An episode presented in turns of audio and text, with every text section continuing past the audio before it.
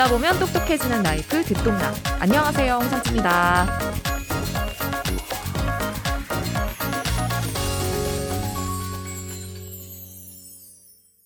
우리나라에서 가장 오랫동안 교도소에 남아있는 사형수는 누구일까요? 바로 원원식이라는 사람인데요. 이 원원식은 천구백구십이 년 여호와의 증인 예배당인 왕국회관에 불을 질러서 열다섯 명을 숨지게 했습니다. 아내가 이 종교에 빠지면서 다툼이 잦아졌고 가정불화가 계속돼서 범죄를 저질렀다고 진술을 했습니다. 그래서 이제 원씨는 사형을 선고받고 현재까지 교도소에서 생활하고 있는데요. 원씨의 형 집행시효가 올해 십일월까지였어요. 모든 형 형에는 집행시효라는 게 있거든요. 형이 선고가 되면은 이 기한 내에 집행돼야 한다. 이게 바로 집행시효인데 사형의 집행시효는 원래 삼십 년이었어요. 우리나라는 사형제도는 존재하지만 천구백구십칠 년 이후에 시행된 적은 없는 사실상 사형 폐지국이잖아요. 그러다 보니까 원 씨의 형 집행시효가 올해로 다가오게 된 거죠. 이에 법무부가 사형제 집행시효를 이번에 없앴습니다. 이대로라면 원 씨는 아마 감옥에서 죽을 때까지 있게 되겠죠. 아무튼 한국 사회에서 사형제는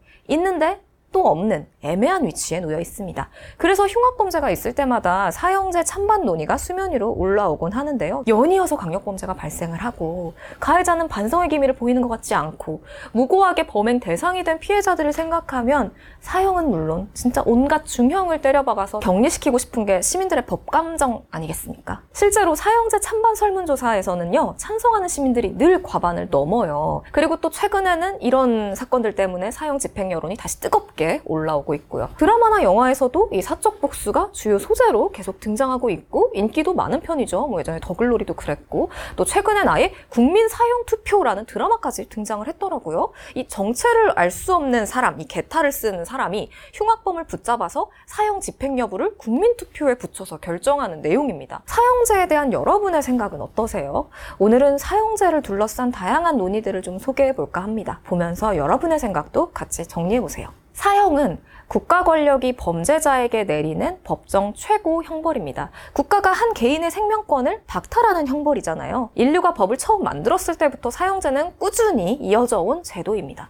그러다가 십팔 세기 이후에 이 인간의 존엄성을 중시해야 한다는 맥락으로 사형제도 폐지 논쟁이 시작이 됐죠. 지난해 말 기준 이십 개국에서 팔백팔십삼 건의 사형이 집행됐습니다. 이렇게 공개된 수치만 이 정도라고 보시면 되는데 사형제 폐지국은 백십이 개국이고요. 최근 십 년 이상 사형을 집행하지 않은 국가는 사실상 사형제 폐지국으로 분류가 되는데 여기에 한국도 해당이 되는 거죠. 한국은 천구백구십칠 년 십이월 삼십일 김영삼 정부 때 이십삼 명을 사형 집행한 것이 마지막이었습니다. 유엔 뭐 이런 국제사회 전반이 인권과 맞물려서 사형제 폐지를 좀 권고하는 분위기였고 이게 외교 문제와도 연결되어 있다 보니까 한국의 사형제도 자연스럽게 사문화된 거죠. 하지만 국내 여론은 늘 사형제의 찬성이었기 때문에 완전히 법에서 삭제하지는 못하고 있어도 실시하지는 않는 그런 상황이 쭉 지금까지 이어져 왔던 거죠. 현재 윤석열 정부는 사형제가 존치돼야 한다라는 입장입니다.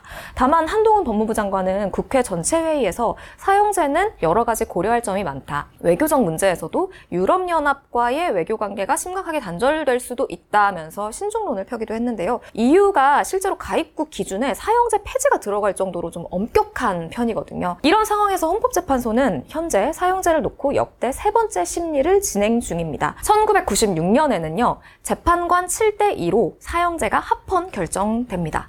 이천십 년에는요. 오 대 사로 여전히 합헌 결정이 나긴 했지만 재판관들의 양측 판단이 더 비등해졌죠. 올해는 어떤 결과가 나오게 될까요? 아마 올해 안에는 나오게 되지 않을까 싶은데 이게 또 이번에 위헌으로 나오게 될 경우 지금 현재 복역 중인 사형수들이 있잖아요. 이들을 또 어떻게 할 것인지 뭐 약간 여러 논의할 거리들이 또 발생을 하게 되거든요. 그래서 이것도 한번 좀 잘 봐야 될 것 같은데요. 그렇다면 이 사형제가 얼마나 유효한 제도일지도 좀 봐야 할 것 같습니다. 사형제를 생각할 때 이런 질문들을 우리가 흔히 해볼 수 있겠죠. 첫 번째, 악랄한 범죄를 저지른 이에게 현행법이 그만큼 무거운 형벌을 내리고 있는가?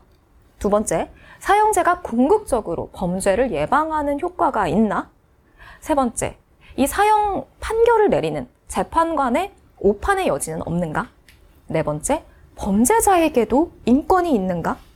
다섯 번째, 나라가 한 사람의 생명권을 합법적으로 박탈할 수 있나? 사형제 찬반 논쟁은 위에 있는 이 질문들을 기반으로 치열하게 다퉈왔습니다. 사형제가 범죄 예방에 효과가 있는지 없는지에 대해서는요, 사실 확실히 입증된 통계가 없습니다. 예방 효과에는 두 가지 종류가 있어요. 당사자가 재범하지 않게 하는 효과인 특별 예방 효과와 일반 사람들의 범죄를 억제하게 하는 효과인 일반 효과가 있는데요. 사실 강력범죄의 발생 원인이 워낙 다양하다 보니까 형벌의 세기와 이 범죄 발생 사이의 인과성을 밝히기가 쉽지가 않아요. 실제로 유엔이 두 차례나 사형제도와 범죄 억제 효과를 조사했지만 상관관계를 증명하지는 못했거든요. 지난 일, 이 세기 동안 전 세계에서 사형제는 계속 축소돼 왔지만 강력범죄가 증가하는 모습을 보이지도 않았습니다. 뭐 전문가들 사이에서는 특히 이제 국내에서 최근 붙잡힌 피의자들이 모두 현장에서 도주하지 않은 채 체포가 된 것으로 볼 때 이 형벌 여부가 이들의 범죄 실행 결정에 큰 영향을 주지 않는다는 의견도 다수고요. 하지만 이게 뭐 강력한 처벌이 실제로 강력범죄에 영향을 미치나 안 미치나 이렇게 딱 말하기는 좀 어려운 부분이 있는 거죠. 워낙 다양한 변수들이 있다 보니까요. 그리고 사형 집행은 전지전능한 누군가가 아닌 사람이 내리는 거잖아요. 그렇기 때문에 늘 오판의 가능성이 있습니다. 이게 사실 사형제의 가장 큰 약점으로 지적이 되기도 해요. 시대에 따라서 좀 다르게 판단되는 부분도 있고요. 실제로 국내 우리나라 같은 경우에는 천구백칠십오 년 박정희 정권 시절 이 유신 반대 운동이 활발했잖아요. 그때 당시에 반대 운동을 하다 붙잡혀서 사형이 집행되는 경우도 있었거든요. 실제로 인혁당 사건이라고 불리는 이 유신 반대 운동을 하다 붙잡혀서 사형이 집행된 여덟 명이 있는데 이들은 삼십이 년 뒤인 이천칠 년 뒤늦게 무죄 선고를 받기도 했습니다. 이 시기에 사형 선고를 받았던 국회의원들도 많은데 어, 유인태 전 국회 사무총장이 있어요. 당시에 이제 학생이었는데 유 전 총장은 국회의원이 된 후 이천사 년, 이천십오 년 사형 폐지 법안을 대표 발의하기도 했습니다. 국가 권력에 사형제라는 칼이 쥐어졌을 때 얼마나 그 힘이 큰지를 체감했기 때문인데요. 당시 유 전 총장의 인터뷰 내용을 보면요, 형벌은 범죄자를 교화시키기 위한 것인데 국가 권력이 흉악범죄를 저질렀다고 사람을 죽이는 권리까지 갖는 게 정당한지 의문이다 라고 의견을 밝히기도 했습니다. 국회에서는 사형제 폐지 법안이 거의 매번 올라오곤 하는데 사실 항상 폐기되곤 했죠. 또 설사 사형 집행을 하더라도 재판관 개개인의 성향과 판단에 갈리지 않을 명확하고 구체적인 기준을 마련해야 하는데 이 또한 사실 오랜 논쟁과 그만큼의 시간이 걸리는 일이기도 하고요. 하지만 법에서 예방 효과만큼이나 중요한 기능이 응보의 기능이라는 지적도 존재합니다. 범죄를 저지른 이에 대해서는 그만큼의 무거운 죄값을 치르게 하는 것 또한 법의 존재 이유고 그게 억울하게 피해를 입은 피해자를 위한 일이자 정의의 실현이라는 취지인 거죠. 그래서 사형제 또한 폐지되어선 안 된다라는 주장인 겁니다. 사실 큰 죄를 짓고도 결혼을 해서 가정이 있다는 이유로, 반성하고 있다는 이유로, 처음이라는 이유로 이런 등등 다양한 사유로 감경되는 범죄자들의 모습을 우리가 너무 많이 봐왔잖아요. 법이 진짜 누굴 위한 법인지 의구심도 다들 한 번씩 가져봤고요. 제가 드라마 그 국민사형투표를 보니까 여기 이제 아동 성착취범이 등장을 하거든요. 근데 이 성착취범이 형을 감경받기 위해서 알지도 못하는 외국인 여성과 결혼하는 장면이 나오기도 하더라고요. 이것도 약간 현실 반영인 거죠. 이런 가해자들의 생명권보다는 피해자의 인권이 우선이라는 거, 이게 사형제에 찬성하는 측의 또 주요 근거기도 합니다. 근데 다만 강력범죄가 발생할 때마다 형벌 강화 중심으로 사형제 정책이 논의되는 건 효과가 입증되지 않은 어떤 대중의 감정에 기댄 형벌 포퓰리즘에 지나지 않는다는 비판도 만만치 않습니다. 개인에 대한 국가의 통제가 그만큼 강해진다는 걸 의미하기도 하고요. 사실상 사형제는 국가에게 큰 칼을 쥐어주게 되는 거잖아요. 근데 이 칼을 어떤 정부가 어떻게 사용하느냐, 아니 애초에 나라가 이걸 사용할 권리가 있느냐에 대한 문제도 사실 국내뿐 아니라 국제사회 전체로 봤을 때 굉장히 중요한 문제이기도 합니다. 얼마 전 미국에서는 바이든 행정부 들어서 처음으로 연방법원에서 첫 사형 선고가 내려졌어요. 유대교 회당에 총기를 난사해서 열한 명을 숨지게 한 오십 살 남성 로버트 마워스에 대한 어, 선고였는데요. 이 사건은 지금까지 미국에서 벌어진 반유대주의 공격 중에 가장 많은 희생자를 낳은 범죄로 꼽히기도 했습니다. 아시다시피 미국은 엄벌주의 국가로 사형제도가 남아있습니다. 또 미국은 주마다 법이 좀 다르잖아요. 그래서 연방법원 상황만 보자면 미국의 연방사형 집행은 도널드 트럼프 행정부 시절 십칠 년 만에 부활을 했어요.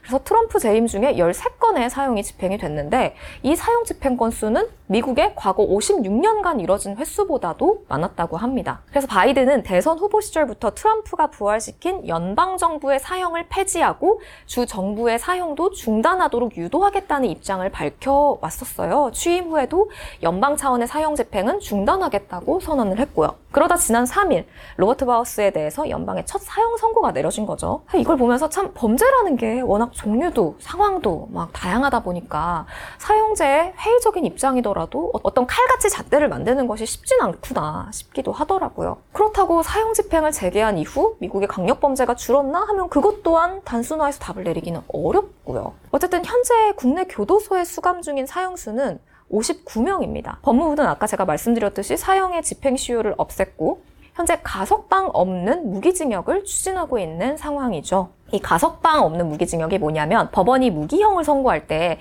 가석방 허용 여부를 함께 정하도록 한 겁니다. 현행법은요, 종신형을 확정받더라도 이십 년을 복역하면은 뭐 가석방이 가능하도록 돼 있어요. 근데 가석방 없는 무기형이 선고될 경우 재심이나 사면 같은 정말 특수한 상황 없이는 가석방이 불가능해지는 거죠. 그러니까 정말 평생 감옥에서 살 수도 있게 되는 거죠. 실제로 가석방 없는 무기형은요, 미국에서 살인 외에도 마약, 뭐 아동 성폭력 뭐 이런 분야에서 폭넓게 선고가 되고 있습니다. 뭐 반대로 대부분의 유럽 국가들은 이 제도가 거의 없어요. 뭐 프랑스, 영국, 불가리아 정도만 시행 중이고 이 제도 또한 어떤 인간의 존엄성을 침해한다는 이유 때문이죠.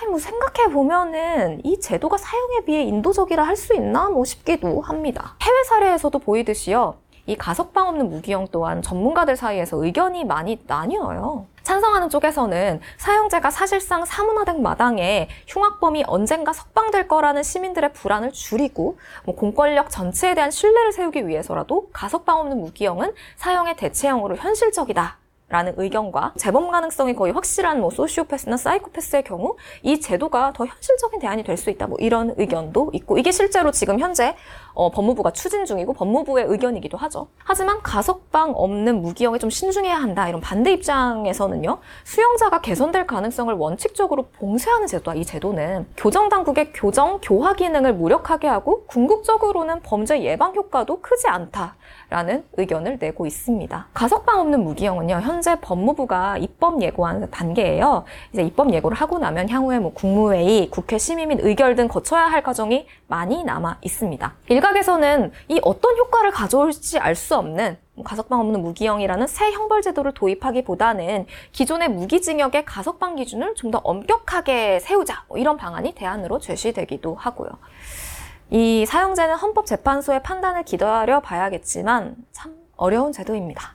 나라가 한 사람의 생명권을 박탈하는 제도이기 때문에 가능한 한 모든 파급 효과를 다 따져보고 그럼에도 이 제도가 진짜 필요한지 다른 대안은 없는지 고민하고 또 고민을 해야겠죠. 그러니까 그만큼 이 제도를 무겁게 느껴야 한다는 뜻입니다. 하지만 극악무도한 범죄를 지은 범죄자가 그만큼 합당한 벌을 받아야 한다 라는 이 국민들의 법감정을 단순히 감정에 치우친 생각이라고만 볼 수 있을까 싶기도 해요. 결국 중요한 건 죄를 지으면 누구든 예외 없이 확실한 처벌이 뒤따를 거라는 사회적 믿음이 아닐까요? 이런 생각도 해보게 되는데 여러분의 생각은 어떠신지 궁금하네요.